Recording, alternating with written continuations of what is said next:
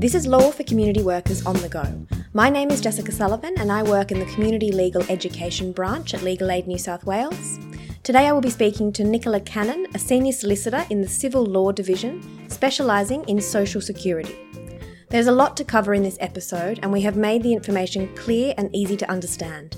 We have included a few timestamps in the episode notes below so you can skip ahead to those sections most relevant to you and your clients. If you would like to access any of the information spoken about in the episode, please see the links in the show notes below. Before we begin, we would like to acknowledge that we are recording this podcast on Aboriginal land and pay our respects to elders, past and present, and extend that respect to any Indigenous people who may be listening today. We initially started recording this podcast on the 25th of March 2020. Since that date, there have been further announcements and changes made to Centrelink services. So today is the 27th of March 2020, and we will talk you through a summary of all the changes that have been happening over this last week. We will then discuss the arrangements currently in place for people already receiving a Centrelink payment and the arrangements for those who are now looking to apply for Centrelink payments. Uh, welcome, Nicola. Thank you for joining me today. Hi, Jess. Thank you so much for having me. No problem. I guess let's just jump straight in. Absolutely. Um, what I might just say up front, though, is that we know that this is a pretty fluid situation and changes are happening on an almost daily basis, including changes to do with Centrelink payments and requirements. Um, so, the best, most up to date source of information continues to be the Centrelink website, which reflects all of these changes. They do have a dedicated COVID 19 page on their website, and we will link to that um, in the material that goes out with the podcast. If you're helping clients or speaking with clients who are affected by these measures, I think it's really important to take a look at the Centrelink website when you're speaking with them just to check that you have the most up to date information. So there have been a number of changes announced by the government in the past week or so in relation to special measures that have been put in place for uh, as a result of the coronavirus pandemic that we're experiencing. Um, a lot of those changes are intended to make it sort of quicker and easier for people who have found themselves out of work as a result of the coronavirus. Some of the changes have taken immediate effect um, and so have been in place from the 25th of March. There are other changes, or one in particular that isn't coming until the 27th of April. So I might just cover off the 27th of April first, because for many people, that is the big ticket item. It is the announcement of the coronavirus supplement payment, which is a $550 a fortnight supplement on top of a person's usual payment, um, which is going to go for six month period. The coronavirus supplement um, will be paid to anyone who's receiving an eligible Centrelink payment when those changes come into effect on the 27th of April. Eligible Centrelink payment, there's a series of different payments that it can include. So it includes job seeker payment, youth allowance job seeker, youth allowance student, Austudy, AB study, parenting payment, farm household allowance and special benefits. So anyone who's on those payments at the 27th of April 2020 is going to start to see an extra $550 a fortnight coming in to their account with their usual payment. An important message about that is that clients don't need to apply for that extra supplement. So if they're on the eligible payment at that date, they will be um, the beneficiary of that extra supplement. Another thing that's probably important to point out about it is that if a person is on a part payment of one of those payments, they will still be entitled to the full $550 a fortnight supplement. So that means if, for example, a person is getting part job seeker payment because they're also working a few hours or maybe because their partner earns some income as well that reduces their payment down even if their normal payment is reduced all the way down to $1 they will still because they are on a part payment get the full $550 a fortnight in the supplement So I might just get you to give us a rundown of the other changes that have already been made by the government earlier this week. Yeah, so there are other changes that have been announced by the government this week that took effect on the 25th of March. So people will benefit from some of those changes immediately. Those changes include things like the fact that there is going to be no assets testing for job seeker payment youth allowance, job seeker, or parenting payment during this coronavirus period. So that's going to increase the number of people who are able to get onto payment. Another change that's really going to assist a broader range of people to be eligible for Centrelink payments is that from the 25th of March, the government has actually waived the newly arrived residents waiting period for anyone who is serving those waiting periods and seeking to access a payment. So that's mm-hmm. going to mean that a number of permanent residents, visa holders who were not otherwise able to access Centrelink payments because they were still in that newly arrived residents waiting period are going to be able to immediately access those payments. Some other reductions in waiting periods have also been announced that are going to benefit um, some of our clients. So, the ordinary waiting period to get onto job seeker payment is something that has already been waived, but also from the 25th of March, the liquid assets waiting period has been waived. And so that's really important because it means people aren't necessarily going to have to completely sort of run down their savings before they're able to access things like job seeker payment. And there's also been a waiver of the seasonal work preclusion period that that's going to affect some seasonal workers in a positive way. The last thing is that as of Wednesday this week, the 25th of March, the government has actually introduced a number of measures to make it easier and more streamlined for people to access Centrelink payments. So, one of the key things there has been the temporary removal of the requirement to provide some of the additional documents that people ordinarily would have had to provide before they can access Centrelink payments. So, that includes things like employment separation certificates, proof of rental arrangements, and verification of relationship status. So, there's going to be less red tape involved in people being able to access Centrelink payments. And the, the key message that we're getting from the government is that if they think they're eligible, people should register their intent to claim a payment as soon as possible. And then they can go away and get whatever supplementary material they need um, and provide it in the week or two following that registration of their intent to claim. And if they are eligible for the payment, they will be back paid that payment to the date that they actually registered their intent to claim. So that's really good because it means there's less documentation required, but also people are going to be paid from the date that they initially make contact with Centrelink. Great, that's really good to know. Thank you. So I've heard things mentioned in the media about another one off payment that people will be getting from Centrelink. Can you tell us a bit more about that one, please, Nicola? So there have been a lot of changes over the past couple of weeks. One of the biggest ones there that um, people will be interested in is the announcement of the $750 one off economic support payments. So there'll be two one off payments available for people who were living in Australia on the 12th of March and receiving a Centrelink payment at that time. Um, so there's a two separate $750 one off lump sums. Uh, the first of those payments is likely to start being paid on the 31st of March and most people are going to actually see it in their accounts in around sort of mid to late April. And then the second payment is going to be processed on the 13th of July. Just as we were about to release this episode, we found out that the government has now extended the cut-off date for eligibility for economic support payments by a month from the 12th of March 2020 to the 13th of April 2020, we understand that the first payments will start to be processed around the 31st of March 2020, and people will start to see those payments in their accounts in mid April. But now, anyone who successfully applies for a payment before 13 April 2020 will also be eligible for those economic support payments. Okay. Similarly, with the coronavirus supplement, people don't need to make an application for that payment, it will just be processed automatically for them. Great. And similar to the coronavirus supplement, does that count for people who are on part payments as well? It will, yes. Yeah. Okay. So as long as they're getting some um, some amount of Centrelink payment and they were in Australia on the 12th of March, uh, they will be eligible for two lump sum payments. Yeah. So, w- what if you weren't living in Australia on the 12th of March? Unfortunately, if you weren't living in Australia, that is the key date. And unfortunately, if you weren't living in Australia on that date, then you won't be eligible for those payments. But if you're back in the country now, you might still be eligible for, you know, Centrelink payments more broadly, and some of these other measures that have been introduced might benefit you.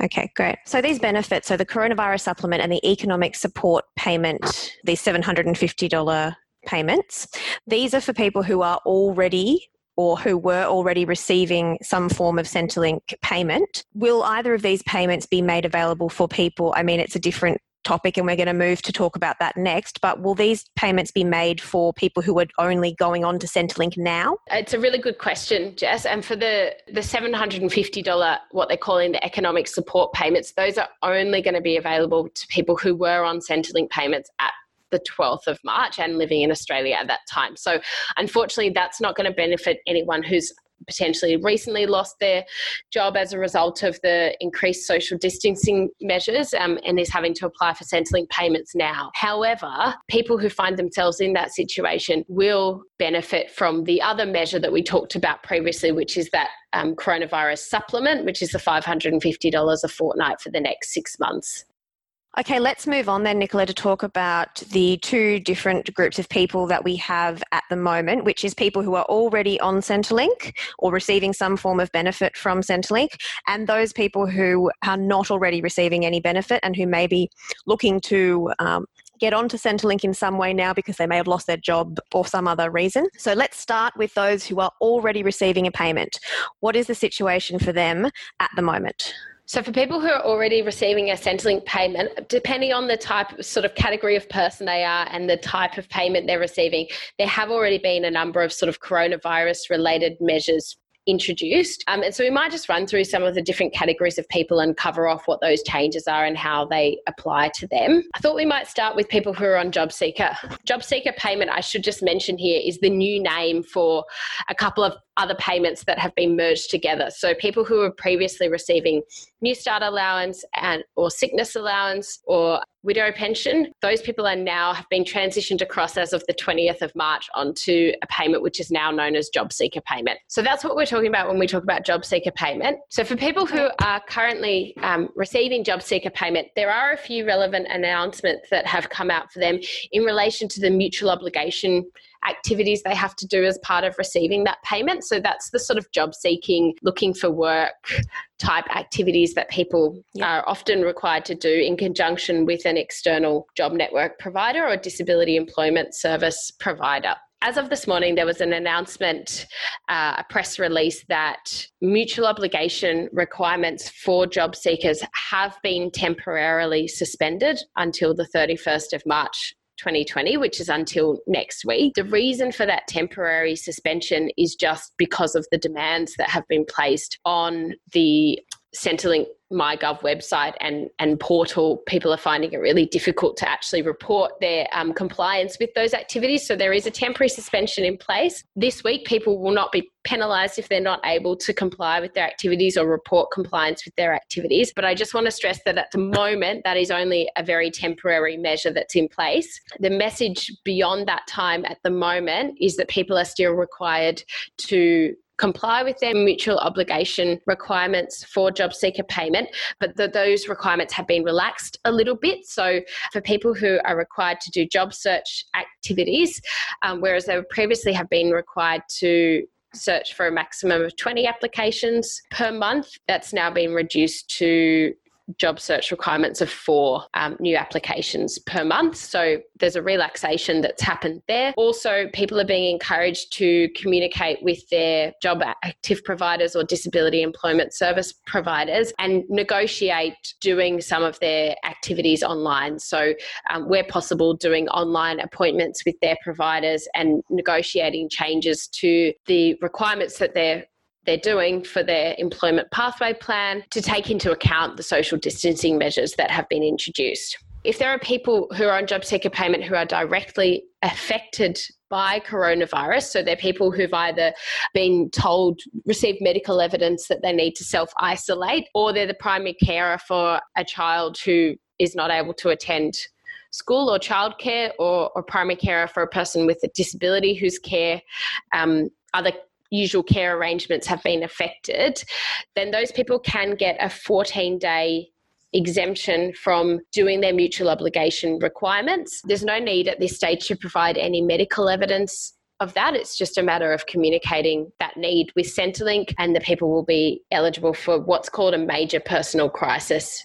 exemption just for two weeks to, to allow that crisis to pass. Okay. Great. And like as you say, and as we all know, it's a very changing time at the moment. So this is just as it stands again as of today, the 25th of March 2020. So these things could change. So always just remember that that when you're listening to this, check the Centrelink website for the most up to date advice, I guess. That's absolutely right. This mutual obligations requirements has been sort of quite a hot topic with all of these changes, and I do anticipate that we may see further changes in this regard in the coming weeks that can measure it with the social distancing measures that have been put in place. So it definitely is a watch this space. The other thing that I should probably mention in connection with job seeking requirements is one of the other significant changes that has been announced this week that is of immediate effect is that there has been a suspension of any face to face services or group work for the dole activities for people who are participants in the CDP program,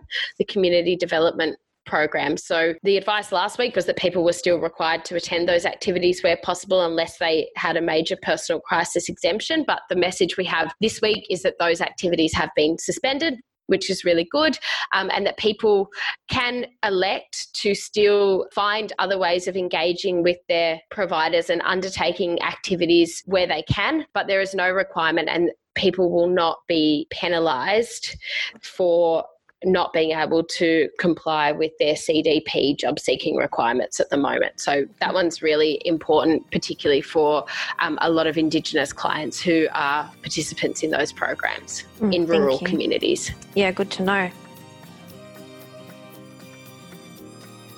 So it's really good to know all of that about people who are on the job seeker payment. But what about other people who are receiving different types of payments, like the carers payment? What's impacting on them, I guess? Yeah, thanks, Jess. There are a few different kind of groups of people that have various arrangements in place that might be worth mentioning. Um, carers is one of them, but the first one I might mention is uh, students, because we know that there are universities that have had to sort of close face to face classes at the moment and things like that um, yep. because of coronavirus.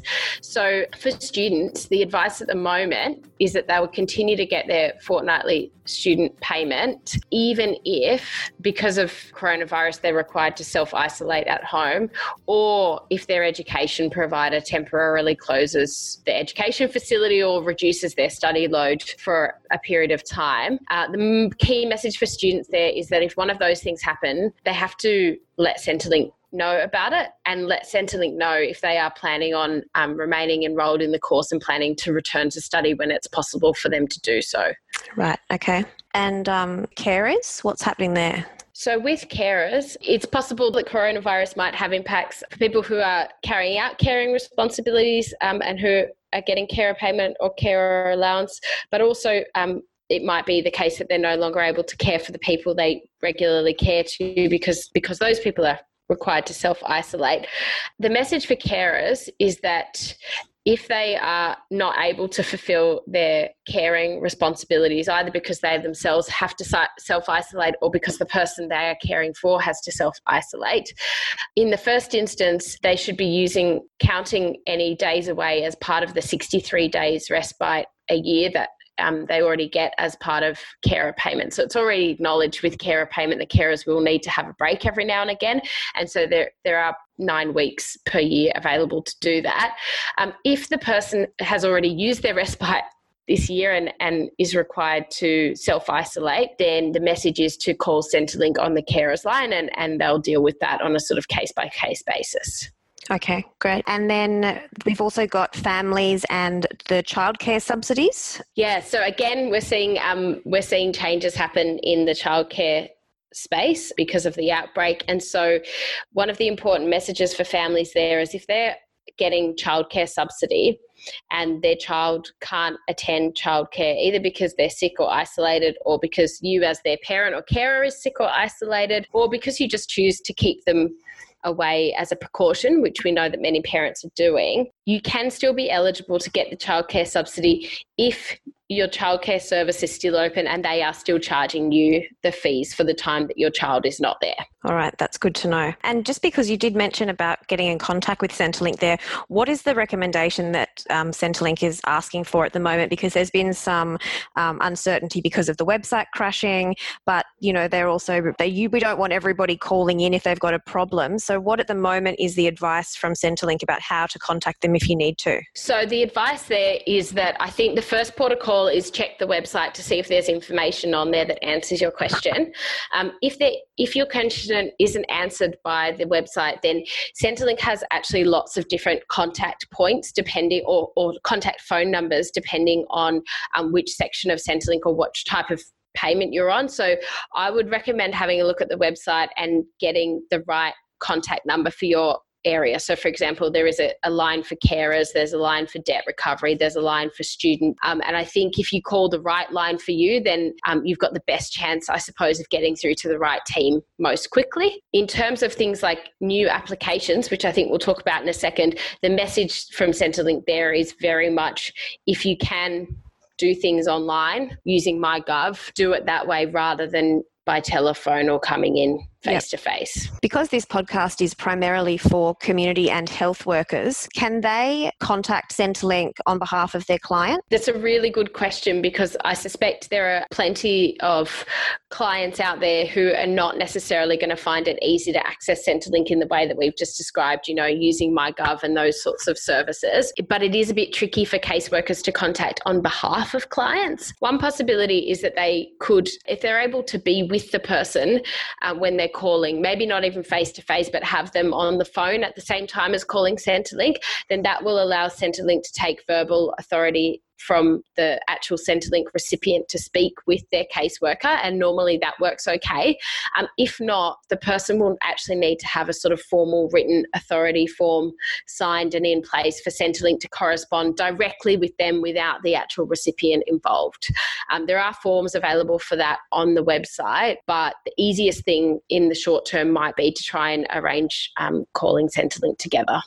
Okay, all right, great. Because I can imagine that could be quite difficult, especially if you have rural and remote clients in those kinds of areas, if they don't have um, the ability to get to their client. So maybe just signing one of those forms could be a way around that. So if caseworkers are needing to, you know, it's not possible to do this stuff by telephone and they do need to get a signed authority in place to contact Centrelink on behalf of one of their clients, there is a form available on the website which is called Authorising a Person or Organisation to inquire or act on your behalf. So you so really rolls off the tongue there. That yeah, name of the form. snappy, a snappy title.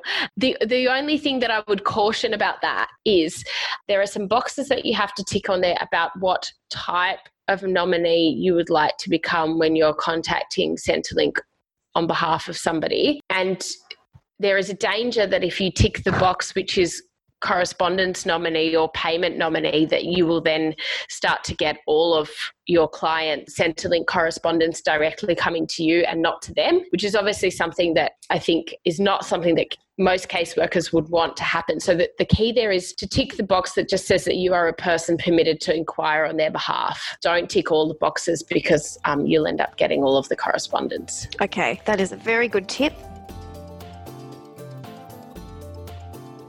So let's move on to those people who are not already receiving a payment. So people who may have lost their jobs or people who may have been on Centrelink back when they were a student but they haven't been on it for years and years. What's the situation look like for them at the moment? So for them, the key message that we we have at the moment is, I guess, try to make an application and test your eligibility. I know that that is easier said than done at the moment because there's been plenty of media around about the queues around the block at Centrelink and about website crashes and things like that. But I think those issues are going to be ironed out in the coming days. What has what the government has announced, which is extremely positive, is measures to make it quicker for people to apply for things like job seeker payment and to remove some of the red tape in the form of documents that are required to be provided before a person can get job seeker payment to try and make it quicker and easier for people to apply. The government has recently announced that the key thing for people is for that they need to register their intent to claim a payment as soon as possible. Centrelink acknowledges that people might not be able to provide all of the supporting documents that they need for their payment on day one of the application. But as long as you log on to MyGov and register an intent to claim and then provide those documents, you know, in the week or so that follows, that claim, if it's processed and granted, will be backdated to the date of your intention to claim. So the key message is if you think you might be eligible, log on and have a go as quickly as possible. And then you can spend the next week or two getting together the rest of the documents you need if that's what it takes. Okay. So if you are somebody who hasn't lost their job yet, but you're, say, having your shifts reduced or something very similar and you're thinking, okay, I'm not going to have a job very soon, can I apply for that intent to claim now? So I guess the time that you decide to claim will really depend on your individual employment situation. So there are a couple of different things there. One is that if you are, have lost your job but you're still effectively employed because you're getting sick leave or any other form of leave for from your employer before you finish up, then you won't be eligible for you probably, depending on your income, won't be eligible for job seeker payment just yet. So you'd want to exhaust those things first. Um, if you're a person whose hours has been reduced, then what I would recommend is jumping onto the Centrelink website onto there's a special COVID page um, and a special COVID page for job seekers. You can actually have a look at what the income test is for Centrelink. There are different income tests for job seekers depending on whether they're a single person, whether they're a member of a couple, and also whether they have children in their care. So there's not a there's not a one size fits all income test, but all of the different income test limits are listed on the Centrelink website. And so you can have a look and see if the income you're likely to earn with those reduced hours is going to put you over the income test limit or not.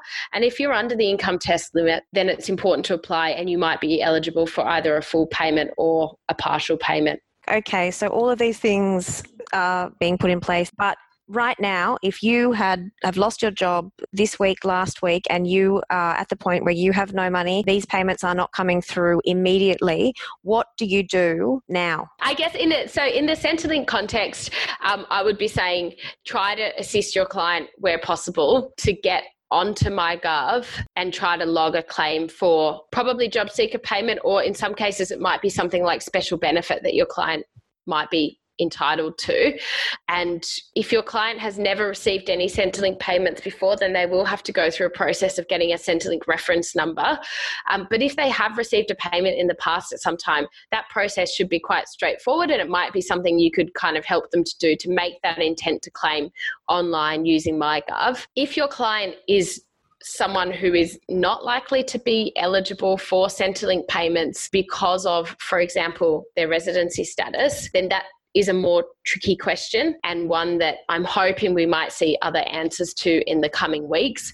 But at the moment, we know there are going to be some fairly vulnerable categories of people that, that there are no measures in place for and that are going to be reliant on other forms of financial support, I suppose, in the tr- in the you know in the form of things like charitable support it's a really okay. difficult situation for a lot of people find as well on the Centrelink website, there's a link to a page called Payment and Service Finder, which essentially, if you have clients um, at the moment who are desperate for some form of support, whether it be housing or food or money, they can go onto this website, the Payment and Service Finder from the Centrelink website, and they can put in their details, or you can do that with them. And um, a whole bunch of resources and organizations will come up linking them to those services that they're looking looking for support for uh, right now while they're waiting for these Centrelink changes to come into play. Okay, so I think we're coming to a close here, but for community workers, again, and for anyone else listening that wants some help with this, obviously contacting Centrelink as a first port of call for these payment problems. But legal aid, what, what help and advice are we giving? And maybe just mentioning appeals as well? Yeah, sure. Um, so we are available and happy to give advice to people who are Centrelink recipients or who are applying for Centrelink and, and who got some questions about how these measures apply. For most clients, it would be best if, if they come to us after they've made an application and a decision has been made, if it's a negative decision and they're keen to know if it's the right decision or if they should challenge the decision. The exception to that is for people who are visa holders who think that they might um, be assisted by the waiver of the newly arrived residents waiting period but aren't quite sure if that's going to apply to them or not. Uh, we would strongly encourage those people to contact us, and we're happy to kind of look at their particular visa situation and try to give some advice ahead of time about what they might be eligible for. So people can come to legal aid for that advice. There are also other options for getting advice. So the Welfare Rights Centre is a community legal centre that also provides advice about social security issues. So clients could contact there seeking advice. Um, for caseworkers, another really handy resource is Economic Justice Australia, which used to be the National Social Security Rights Network, produces incredible fact sheets, um, and they've got a fact sheet specifically on these COVID measures and Centrelink. So we'll also link to that in the materials for the podcast. But keeping an eye on their website is, is another good idea if you just want some sort of plain language information about what the changes are and what they might mean for your clients. So, the other key message that we want to get out to clients and, and to caseworkers supporting clients at this time is if they do apply for Centrelink payments and they're knocked back, uh, the most important thing is that they do have appeal rights um, and it's free to exercise those appeal rights. So they can actually ask Centrelink to conduct an internal review of that decision by an authorised review officer, which is a different officer within Centrelink to the one who made the original decision. Ideally, we recommend that clients make that request within 13 weeks of receiving the original decision because that means that if the, the appeal is in their favour then they'll be entitled to back pay as well. Clients can ask for that in a variety of different ways. So they can they can just call Centrelink and ask over the telephone. Um, they can ask in person, but I think clients might be less inclined to do that at this time. Uh, or they can even send something through in writing that literally just has to say, I'm not happy with this decision. I would like Centrelink to look at it for me, or I would like an authorised review officer to look at this decision.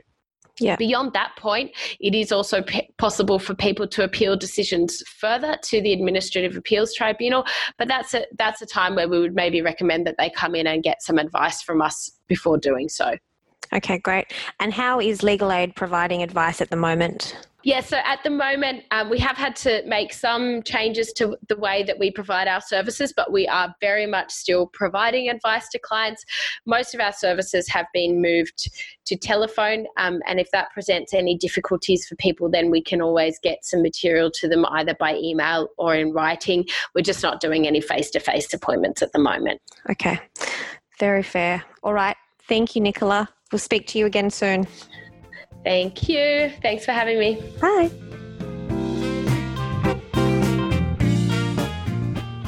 Thanks so much for joining us today. If you enjoyed the episode and found it useful, please share it with your organisation, colleagues, and communities. We understand that this is a difficult and constantly changing time, but we will do our best to continue to provide education and training via our podcasts, webinars, and newsletters. Please get in touch with us if you have a topic you would like more information about, and we will do our best to provide that. Until next time, thanks from all of us here at the CLE branch at Legal Aid New South Wales.